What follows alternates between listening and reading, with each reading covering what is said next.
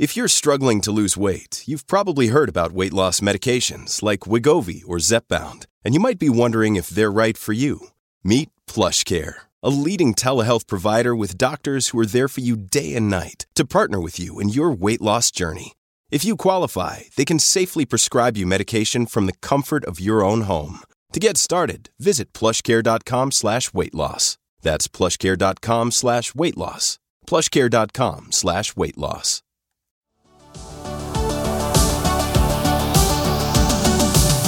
Welcome to the Dr. Raj podcast with Dr. Raj Dasgupta, a show all about educating patients, students, and aspiring doctors about better patient care. Dr. Raj is a quadruple board certified physician and associate professor at the University of Southern California. He was a co host of the TNT series Chasing the Cure with Ann Curry, as well as a regular on the TV show The Doctors. And now, here's our show.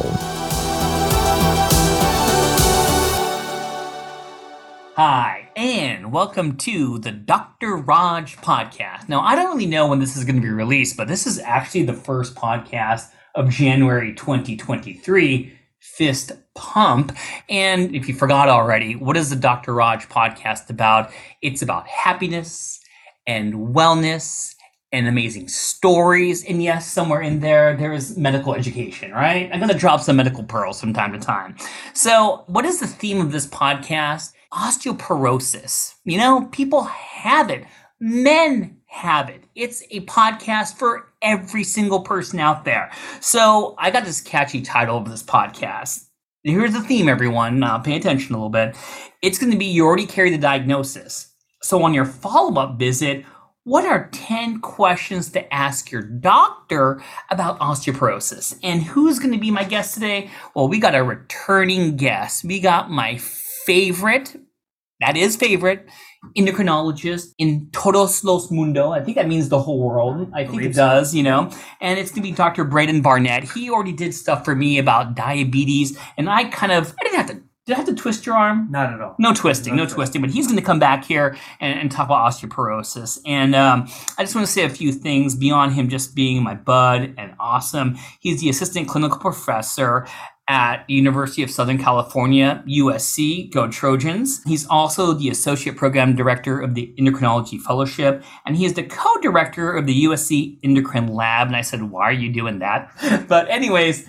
Braden, how you doing, bud? I'm doing great. Happy New Year, Dr. Raj. Thank you, thank you. So some people still don't know what osteoporosis is. Nope, no worries, because we have you here. So can you just find out what is osteoporosis? Yeah, so when I uh, when I see a patient for a, a first time consult about osteoporosis, the thing that I that I try to stress to my patients is that it's it might be easiest to not think of osteoporosis as a condition, as like a yes or no binary kind of a thing. What I say uh, to my patients and the way I explain osteoporosis is it's basically synonymous with trying to identify people who are at high risk of having a fracture. And, and the types of fractures we're talking about are, are what some people call fragility fractures, osteoporotic fractures, uh, low trauma, or even no trauma fractures. These are the types of fractures that we're talking about. We're not talking about high impact fractures. Ah, um, We're not talking about, you know, the fracture you get from being in a car accident. We're not talking about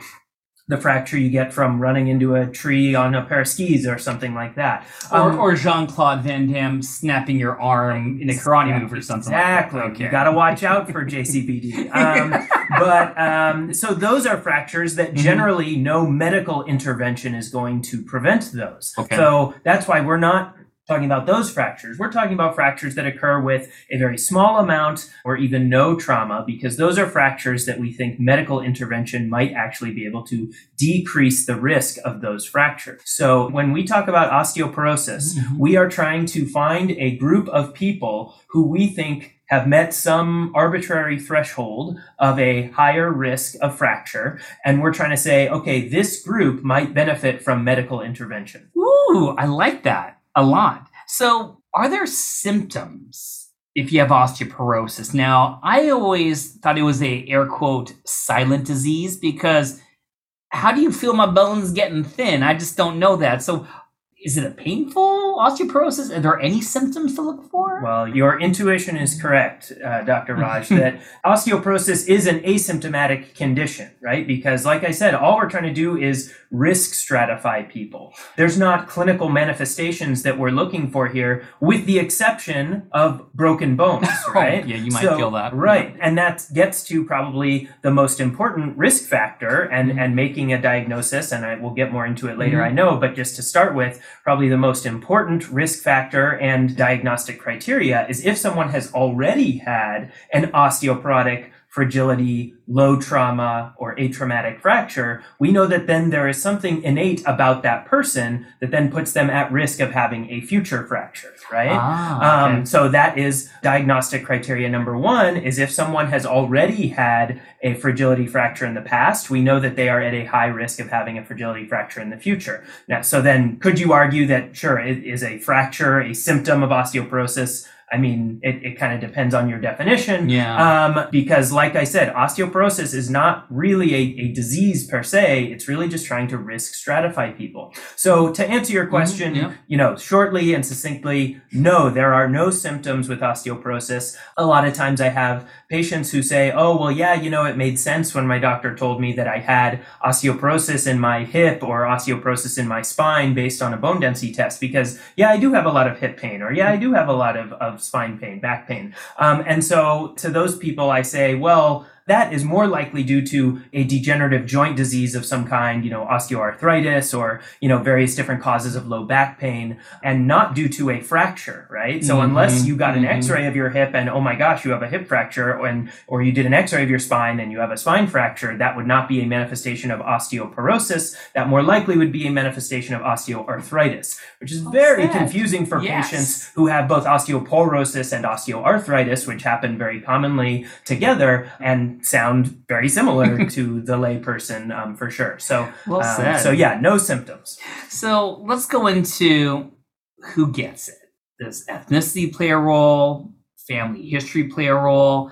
And uh, one I want to be a little more passionate about is what about us? We're dudes. We're men. Now, I'm going to tell you, every time I hear osteoporosis in med school, if there's a picture in some kind of textbook, it's a woman. hmm right. Do men get it too? And so who gets osteoporosis? So yeah, um, I, I guess to answer that question, I'll start by sort of giving a brief dive into physiology here. Not nothing too deep, but um, if you think about our bones as having two different kinds of cells, right? We've got the osteoblasts, which think of them as like the construction crew, right? Okay. And we've got the osteoclasts, think of them as like the demolition crew, right? Okay. So when we are young, when we're kids, when we're going through childhood, adolescence, early adulthood, Mhm. the construction crew is working really hard, right? So imagine you're starting with an empty plot of land and you're trying to build a building there. You need the construction crew working really hard. You don't really need much of a demolition crew at that point, right? Yeah. So our osteoblasts, our construction crew, they're building, building, building. So when we're young, our bone density is going up nearly every day, right? Okay. And we're very unlikely to have um, fragility fractures during that time period, Of right? course. Kids break bones all the time, but Yeah. they're usually high impact fractures. Exactly. Um, and they heal up usually very easily because the construction crew's working hard. They can fill in the gaps real easy, right? right. In early adulthood, uh, around the age of about 30 or so, is where our bone density reaches a peak. And Mhm. so at that point, that's where our, our construction crew has kind of slowed down a little bit. Our demolition crew has kind of sped up a little bit. Mhm. Now they're kind of in a nice equilibrium. Okay. So our Uh-huh. bone density is kind of plateaued for a little while Okay. after that in the early adulthood you know getting into into middle adulthood 30s 40s this is where our bone density is stable and then maybe starts to decline a little Mhm. bit now this is due to sort of just a natural function of the human body Mhm. where the demolition crew starts speeding up right so now the demolition crew those osteoclasts Mhm. they're going a little bit faster than the osteoblasts the construction crew so the net effect is a loss of bone so now the reason I bring this up is this gets me to why is osteoporosis so much more strongly associated with women than with men?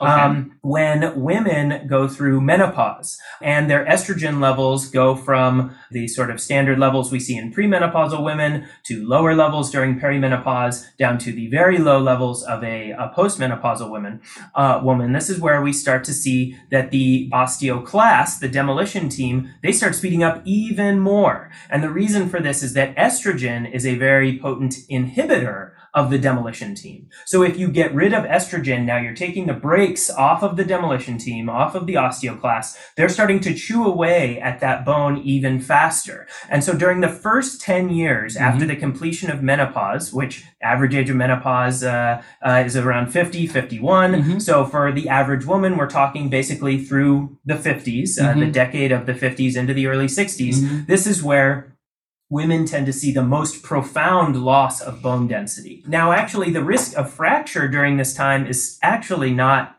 super high. Okay. Okay. Um, so even though the bone density is going down fairly rapidly during this time, the risk of fracture remains relatively low. Then, as women progress into their their 60s, 70s, 80s, and beyond, mm-hmm. um, this is where we start to see the risk of fracture go up because we know that age plays a big role as well. Okay. okay. So we know that the loss of bone density that occurs in the postmenopausal woman plays a role, and that's why we tend to see, um, at least later on, higher risks of fracture mm-hmm. in women as compared to men. But we know that age plays a role in both women and men. So mm-hmm. we know um, that that older individuals tend to have a higher risk of fracture than younger younger individuals. Mm-hmm. Um, and this is why we don't really talk about uh, osteoporosis and bone density and all those things in premenopausal women and and younger men, which mm-hmm. we'll say is below the age of about fifty or so. You know, we talked about estrogen, the mm-hmm. hormone, and you know, men. I have a little estrogen. I don't know what sure, to do with right, it. Right, right. Somewhere in me. Now, does the same concept apply with my testosterone level osteoporosis in men? You yes. I mean? So, um, a man that is hypogonadal, deficient in testosterone, yeah. would be presumed to have. Uh, lower bone density on average than a man who doesn't have low testosterone and then also probably a higher fracture risk as well. Is it the same science? Like I love talking about the demolition crew. Yeah, yeah. So yeah. is my testosterone preventing my demolition crew from breaking down my bone just like in women? Correct. You you're correct. So the okay. idea is that in men we mm-hmm. have uh, a lot more testosterone than than estrogen. Okay. Um, but we do have some estrogen, and it's all derived from our testosterone. Okay. So if you if you have less testosterone, then you also have less estrogen. The mm-hmm. testosterone mm-hmm. itself doesn't have much of a direct impact on the bone. It's the gotcha. it's the estrogen that is derived from the testosterone that has. So to, to make it simple, because now I'm getting really into this. So that's one of the many reasons in a simple answer that maybe osteoporosis is a little more pronounced in women's because the role of estrogen in men is not as big, but it still contributes to bone loss when they lose that estrogen as they get older. But in women, that's a huge thing because that is the primary hormone in women. Correct, correct. Okay. And another thing to, to point out there mm-hmm. is that every person on, on the planet who has ovaries will go through menopause at, at some point during okay. their life, right? Yep. So, you know, we're talking about, you know, roughly half the population who eventually is going to have very low estrogen levels, right? Yeah. yeah. Um, and even uh, women who go on hormone replacement therapy mm-hmm. um, with estrogen. We know that even in those individuals, we still see less sort of estrogen activity in the bone, and we still get a little bit of bone loss there. But um, but the point I'm bringing up here yeah. is that most men, yeah. while we do see lower testosterone levels later yeah. in life in many uh-huh. men, uh-huh. the testosterone levels don't drop to zero, right? Okay. With the very low levels seen in a postmenopausal woman, uh-huh. there there is not a significant uh, andropause, if you will, if you will, where where men's testosterone levels drop down to like near zero, right? Well, and, I, am uh, going to tell you, I watched some late night commercials. Yeah, yeah.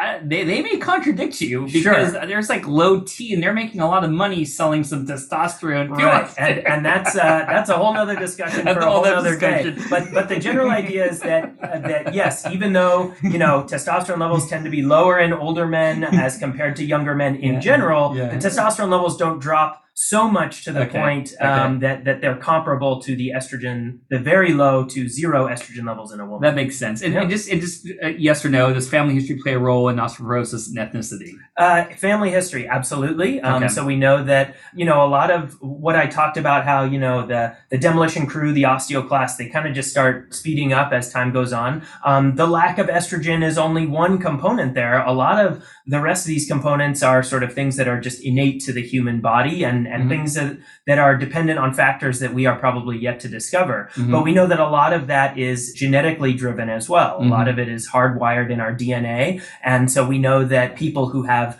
parents who had uh, fractures, fragility fractures, in particular hip fractures, that their children are at a higher risk of having hip fractures as well. So a parent who uh, had a hip fracture, a, a fragility fracture in the hip, is a major risk factor for um, having an osteoporotic fracture later in life. So family history Mhm. most definitely plays a role, and we assume that's just because that there's innate DNA features that uh, that we don't really know how to how to look for or how Yeah, to define. Um, does ethnicity play a role? Let me- let me answer oh, this yeah, yeah, Let me answer yeah. it. please. I'm going to guess because poor African Americans always get it bad. Is it African Americans? And I'm guessing vitamin D levels.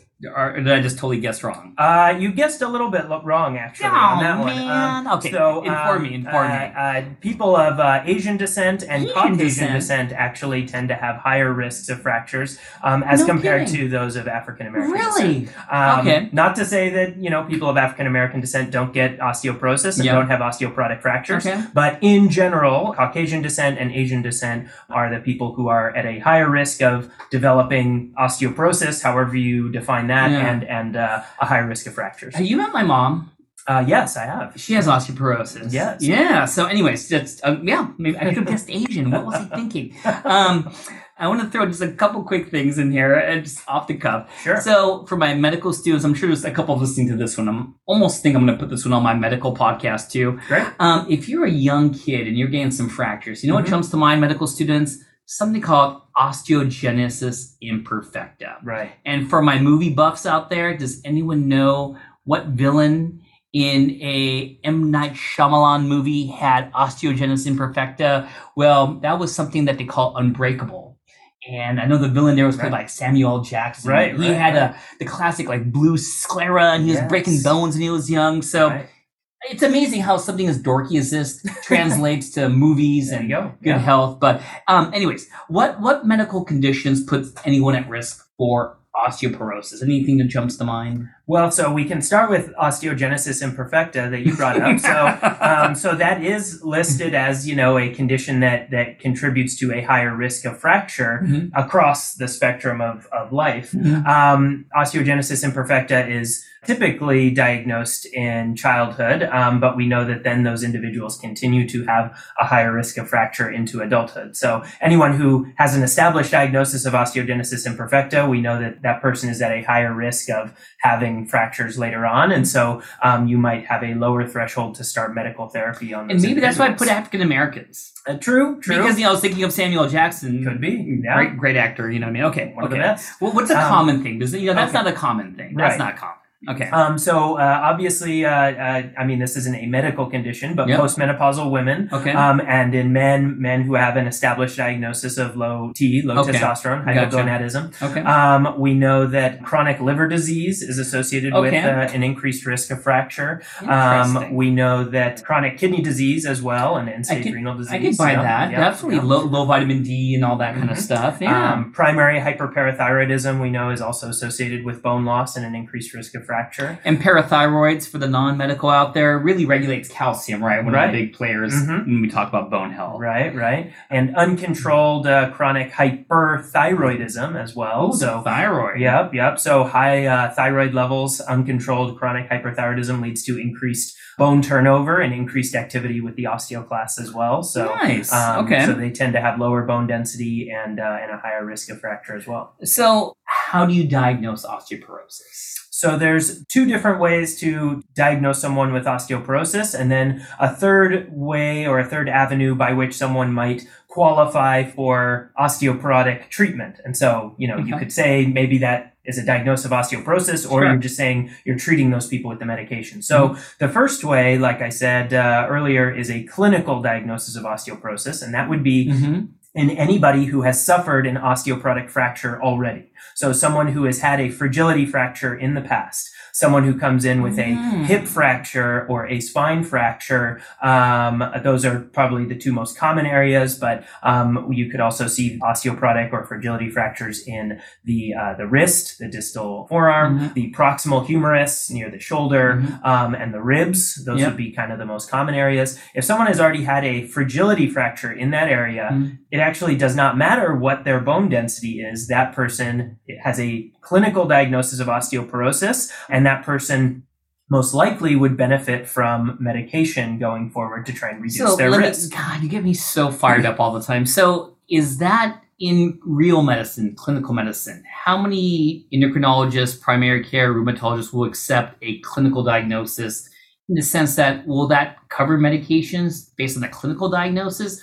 Or do you really have to go on and get that DEXA, which you're going to be talking about soon? From a practical standpoint, um, most of those patients still should get a DEXA, not only because, as you alluded to, there might be insurance requirements where to get certain medications, the insurance company might Mhm. say, I understand your diagnosis of clinical osteoporosis, but we are still going to require a bone density test to Mhm. see where the bone density is. But then also from a practical standpoint and a management standpoint going forward, um, we use the bone density for better or for worse, we use the bone density as our our marker of treatment therapy uh, for for a lot of patients. We use changes in bone density. So Is that um, number two? Is that the second way to do correct, it? Correct, correct. Okay. But um, but yes, uh, we we would use changes in bone density to determine is a treatment being effective or not to some extent. So you'd want to get a baseline in those patients, even if you've decided I'm going to treat this patient no matter what the bone density shows. You're still probably going to get that bone density test so that you have your baseline. And bone density you know just is basically looking at the the bone in three main areas right there's hip Mhm. there's wrist Mhm. And where's the other one The lumbar spine. lumbar spine those are the three areas a lot of the re- that we really focus on is that correct And those are the three areas that we focus on. Um, one, because yes, they are common areas to Mhm. see osteoporotic fractures, Mhm. but more importantly, just those are the areas that have been validated as correlating with fracture risk, right? Okay. That that there is this relationship that the lower your bone density in those three areas, generally speaking, the higher your risk of fracture. and that would be the air quote gold standard is, is the dexa the a, a DEXA using yeah a, a two dimensional dual uh, X-ray absorptiometry DEXA scan is the standard. You know, is it going to be the standard forever? Maybe not. There might be something that will replace it because there certainly are limitations that come with it. But certainly in uh, research studies and in Mhm. clinical practice, DEXA is sort of uh, what what we're using. now you alluded to a third way and Mhm. i don't even know what third way is so i gotta hear it from the horse's mouth what is the third way to diagnose So the so so the second way, just to yeah close up the gap there, is you know if you Yeah. get the DEXA and you fall below this arbitrary threshold of your bone density in one of the areas that's measured, Mm-hmm. then we would assume that if your bone density is low enough, your risk of fracture is high enough that therefore you would benefit from medication. Mhm. So the third way is basically if you say, well, I got the the patient's never had an osteoporotic fracture yet, Mhm. um, and I want to prevent them from ever having a fracture if their Mhm. risk is high enough. Mhm. Their bone density hasn't met this threshold to classify them as high risk for fracture based purely on their bone density. Um, that's Mm. number two. Number three would be what if there are other factors at Mm, play? okay. Um, sort of the things you were alluding to family history, ethnicity, one factor I alluded to earlier, which is age. What if you take other factors into consideration and that either with or without bone density, what if you then calculated a risk of fracture? And if you determine that their risk of fracture is above a certain threshold, Yep. um, then you might say, well, even though their bone density doesn't reach the threshold, when I take into consideration these other factors, it increases my suspicion or, or my estimated risk for them to have a fracture in the future. And so I do think this patient would benefit from pharmacotherapy, from drug therapy. Um, Okay, I see where this is going. So I was assuming Mhm. that you were talking about a blood test or urine test or something like that. You're, you were referring to a, a calculated score, and I believe you're talking about the FRAX score, right? So yeah, more generally, I'm referring to any risk assessment model. Okay. Um, there's multiple different risk assessment models that Yeah. have been constructed and, Yeah. and calculated out there for this purpose. Yeah. Um, in the United States, at least, and in, in many countries around the world, the uh, risk assessment model that is used most frequently is, as you said, the FRAX tool. Yeah. Yes. And now, you know what? Just, I mean, I'm just, I just made this up. I mean, my, my wife, who's a rheumatologist, one time got a consult, someone ordered some blood work about Mhm. osteoporosis. And, you know, we both kind of shook our heads a little bit. Mhm. Is there any blood work that people commonly order for osteoporosis out there? Or is that something that's kind of, you know, maybe it's still in the more research phase? You know what I mean? Anything like that? So uh, I think from a an assessment of osteoporosis standpoint, Yeah. so there's definitely some lab testing that should be ordered in every patient that you are diagnosing with osteoporosis or Mhm. that you are saying, oh, this person is high risk for fracture, either because they've already had a fracture or because their bone density is low or because using a risk assessment Mhm. model, their risk of Mhm. fracture is high. You should do some blood testing to look for reversible causes, things that Sure. you could that you could intervene and these are are secondary causes of either bone loss and or increased risk of fracture that you could uh, fix that you could do something So like about, like a right thyroid and parathyroid. But what about a bone? Is there a bone marker of osteoporosis out there? so yeah yeah you're referring to, to markers of bone turnover Yeah, does anyone bone, order bone those? turnover markers btms um BTS. yeah it so sounds like I go order it from a deli or something. yeah, I know yeah delicious so um so uh, Yeah. yes there are people who order them and and they're do you order them? uh in some patients Really? yes. What are Um, some? I'm just. Do you do them in the pre-diagnosis phase or during the treatment phase? I think probably the best uh, proposed uh, use of these bone turnover Mhm. markers is to help with monitoring of treatment or Okay. monitoring of efficacy of certain types of treatments.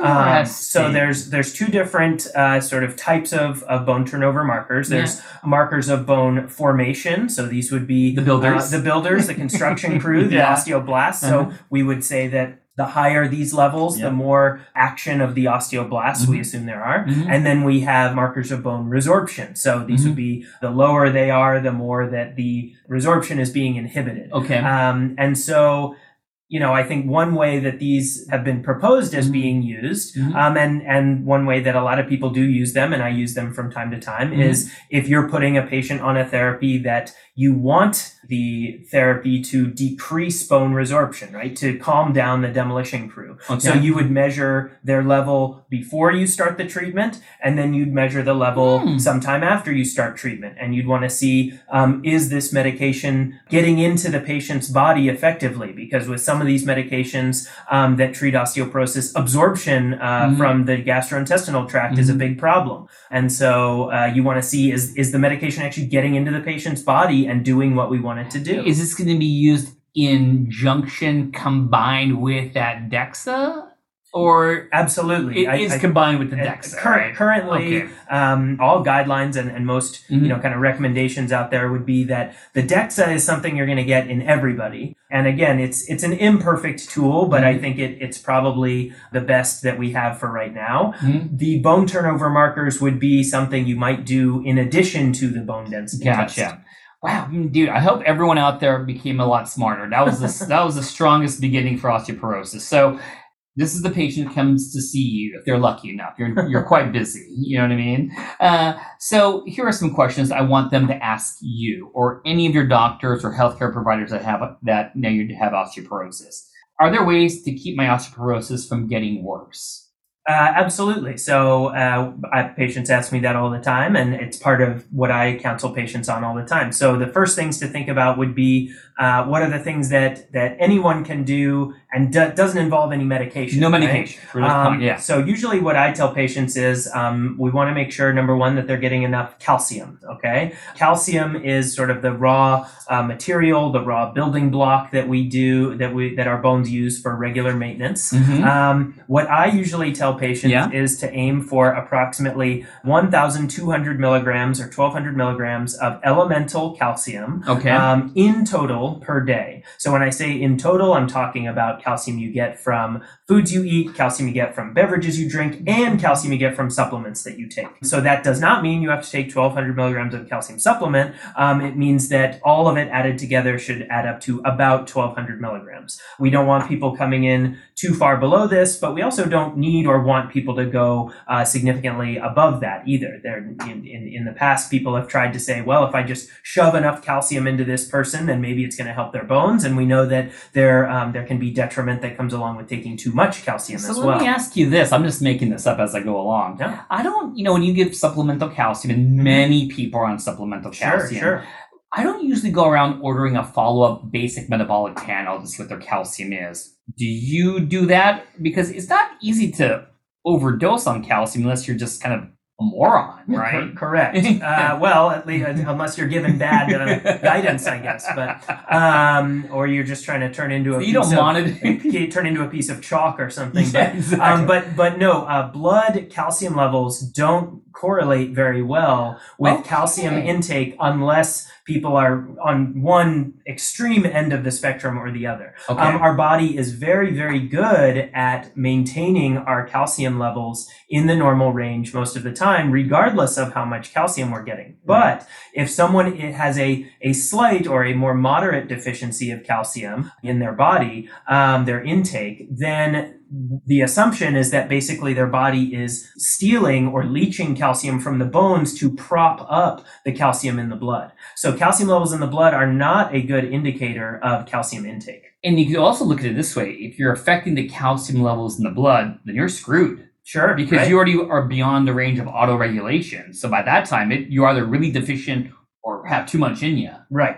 I love the See, that was a great question. Uh, It was ta- a great question. Yeah, I don't know how that came from, you know. but uh, what about you know? I'm going to ask it. Vitamin D. Vitamin D. So I also recommend making sure patients get an adequate amount of vitamin D. Now with vitamin D, it's a little trickier in terms of the right amount. What I usually advise my patients is I think we should get a vitamin D level checked. Um, if your vitamin D level is at goal, which different people use different goals, I use a vitamin D uh, level or a vitamin D goal of 30 to 50. Um, if my patient is already at goal between 30 to 50, then I say whatever you're doing now, whether that's no supplementation or a little bit of supplementation, if whatever amount you're taking now is fine, stick with it. Mhm. If their level is too low, I tell them you either need to start a vitamin D supplement if you're not taking one, or you need to increase your dose if you're already taking one. If their level is over 50, if it's only a little bit over 50, I might just kind of leave them on it. Um, if they're getting up into the, the 60s, the 70s, the 80s,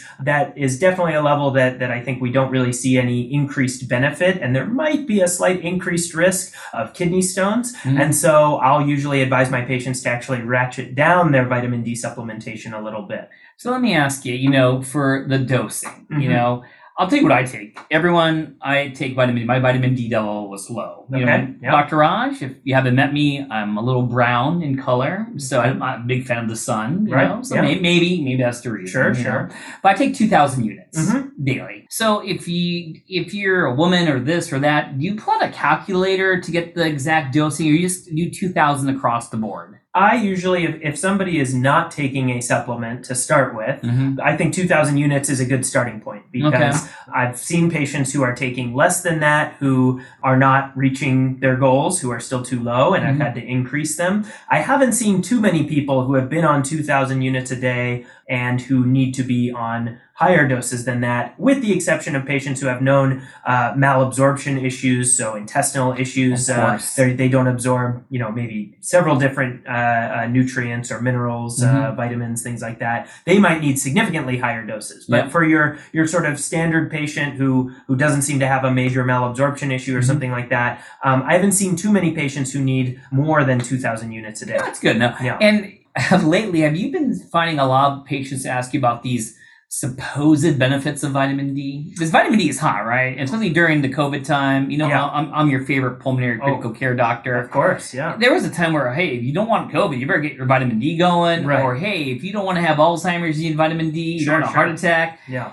I mean, I know you're a nice guy. Do you just kind of nod your head like, yeah, you're right, buddy? Or what do you think about all this hoopla about vitamin D? Um, I think that you know uh, we we probably are giving vitamin D in some respects maybe a little more credit than it deserves. Um, but at the same time, I don't think there's a lot of harm to come from it as long Sure. as people aren't taking really super high, excessively high doses. Um, you know, as far as the, the the COVID stuff and the immunologic benefits, I would probably defer to you know someone uh, with with more knowledge in that field. But again, I can't really think of a reason why it would be a bad thing. Um, uh, there was uh, you know a recent large study in uh, in an older population where they just sort of uh, without measuring baseline vitamin D levels, Yeah. they put a large group of people on uh, either 2,000 units of vitamin D or, or placebo and followed them mainly for for skeletal outcomes, you know, Yeah. osteoporosis and fractures. But we're looking at a wide variety of different outcomes, and they basically saw no difference. I So, can imagine. um, so you know, I, I think vitamin D is uh, we might give it more credit than it deserves. Do I tell my patients that, especially my patients with osteoporosis, that I want them to get enough of it? Absolutely. Um, but but do I think it is the uh, the cure of all uh, of all maladies? You know, probably not. So let's let's go back to uh, the DEXA scan, the bone density. This patient who's seeing you has osteoporosis. I'm sure they're going to ask you, how frequently do I need this DEXA scan? What what is the rough ballpark answer? There's there's not a lot of evidence to say that getting bone density testing more frequently than once every two years or Oh, once okay. every other year Okay. probably is is makes a huge difference. Okay. Um, and so the the analogy I use here is uh, bone density tends to change relatively slowly compared to the margin of error or the the uh, precision of a bone density test, right? Of these bone density machines. So if you imagine, you know, you're you're taking a picture with a camera that doesn't focus perfectly, right? You know, it, you can get a pretty good picture, but it's a little fuzzy around the edges, Yeah. right? And so if you're trying to track a glacier that's melting, right? And you have a camera that's kind of fuzzy, if you take pictures too frequently, it's going to look like nothing's changing, right? It's going to look like nothing's nice happening, right? analogy. Um, but um, so Huh. that's why it's actually, you know, and some of my patients they say, I don't understand why are we waiting so long? Why don't we do it more frequently? I Yeah. feel like I should be getting these things every six months. Yeah. Um, and it can actually be a little misleading if you're getting them so frequently, Sure. especially if you're only comparing to the most recent test, you know, right before, which is generally what we're doing. Um, then it looks like nothing is changing, right? yeah. Um, now there are uh, definitely recommendations out there to say that maybe after starting certain treatments, you might consider getting a bone density test after 12 or 18 months to to ensure that the treatment is is being absorbed and is and is doing what we want it to do. This is probably most specifically with oral bisphosphonates that Sure. you don't want to have a patient on an oral bisphosphonate for maybe too long uh, and and have the oral bisphosphonate not not, Backfire not on work you. that whole Yeah. time. So there are some people who might recommend that. Um, I still tend to stick with once every two year DEXAs, um, especially for patients that are not taking oral bisphosphonates. I really don't see uh, a rationale for getting it more frequently than every two years. Now, Uh, here's what I think is going to be practical for a lot of people. When you get the DEXA, I know that my wife likes to do this. You know, she tells her patients to try to go to the same place. You know, when you get the DEXA, because there's little things in the way it's done and how it's done and how you read it that make a difference. Do, do, do you feel the same way? Absolutely. Um, and again, this is a, a shortcoming of, Mhm. of DEXA as a as a tool. Mhm. um, is that uh, we've got lots of different types of DEXA machines out there that are made by different companies and different manufacturers, Mhm. and the results that you get from these different types of manufacturers can can be very different.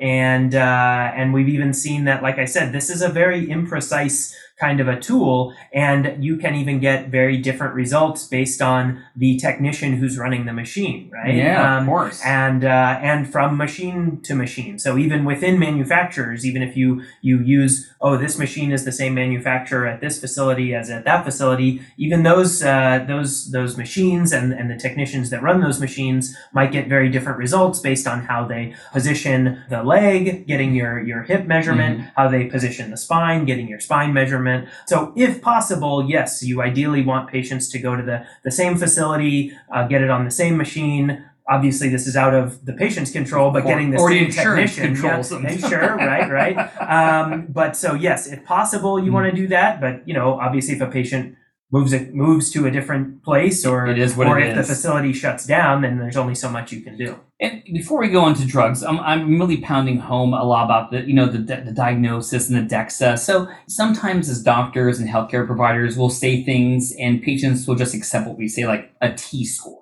Sure. You know what I mean? And I know that, how do you know, what do we look at when we're at one of these DEXA scans is like a T score. So I found out what my wife was referring to, what she wanted me to ask you. Is the percent bone loss. Mm. Like that's another value you can get. So my Mhm, question to you and to the audience is uh, what are we looking at when we look at these bone density things? Mhm, mhm. And I know that the most common thing in many magazines and articles is T score. Mhm. And is that what we're looking at? What are we looking at? And what do you think about this percent bone loss? You know what I mean? Since that's my wife's favorite. Yeah, you yeah, know? great question. Yeah. So the the T score is what what you would use to make your initial diagnosis. Okay. Right. So when a person gets their first bone density test, um, you're going to look at the T score to sort of gauge where do they fall. Are they in a if I'm going based purely on their bone density, do they Yeah. fall in a low risk category, a medium risk category, or a high risk category? Okay. Which we might call quote unquote normal bone density, Yeah. osteopenia, Yeah. osteoporosis. These are the terms that that basically are low, medium, high risk. Okay. Right? So that's where your T score comes in when you look at that first bone density test. Mhm. Now, on that first bone density test, if they already fall into the high risk osteoporosis category, when you go forward from there, the, the T scores may not matter as much. Now, what you're really going to care about is how is their bone density changing from time to time Ah. right? If you're going to, especially if you're starting them on treatment, which hopefully, you know, most, if not all patients with Mhm. uh, osteoporosis are going to be on, uh, on treatment. Um, so what you care about is what is the percent change of the bone mineral density, the BMD, Yeah. because that's going to help you decide whether the treatment that you're administering is effective or not, right? Interesting. Um, so, are we, you know, you've taken my board review course, many of the questions that we do in all our little question banks give you a T score, you get a Mhm. therapy, then they re- give you the follow up T score. Mhm. So, is that not as clinically accurate when we're doing T score to T score? It should be T score mainly at point zero for Mhm. diagnosis. Mhm. Super helpful. What Yeah. category are you in? Right. But follow up, maybe they should be referring to more of this percent bone loss. What I Correct. mean? So I, I guess if you saw that the T score went up at every location, then you could assume, or that went up or stayed Yeah. the same. Yeah. Then without knowing what the exact bone mineral density measurements are, you could say, oh, okay, well, the bone density didn't go down, right? It either stayed the same or it went up, right? Yeah. But otherwise, if any of the T scores go go down, that is not telling you really to what extent the bone density went down. You would need to know the raw BMD bone mineral density measurements for Ah. both so that you can calculate a percentage change. Yeah. Um, without getting too deep into it, as you know, T scores are a measurement of standard deviations. They're Yeah. a statistical measurement, and it doesn't make sense to talk about a percent change of a standard deviation. Yeah. That's not a that's not a meaningful measure. I I think you know a lot of med students are taking notes right now, and this is a good. great time that we're talking about this because it is confusing, and that is a really nice thing. And so I'm gonna give kudos to my wife; she was spot on about that. You know, Thanks for listening. This has been a production of Ars Longa Media. Our producers are Madison Linden and Chris Brightigan. Our executive producer is Dr. Patrick Beeman. This podcast is for educational purposes only and not intended for medical advice. Ars Longa, Vita Brevis.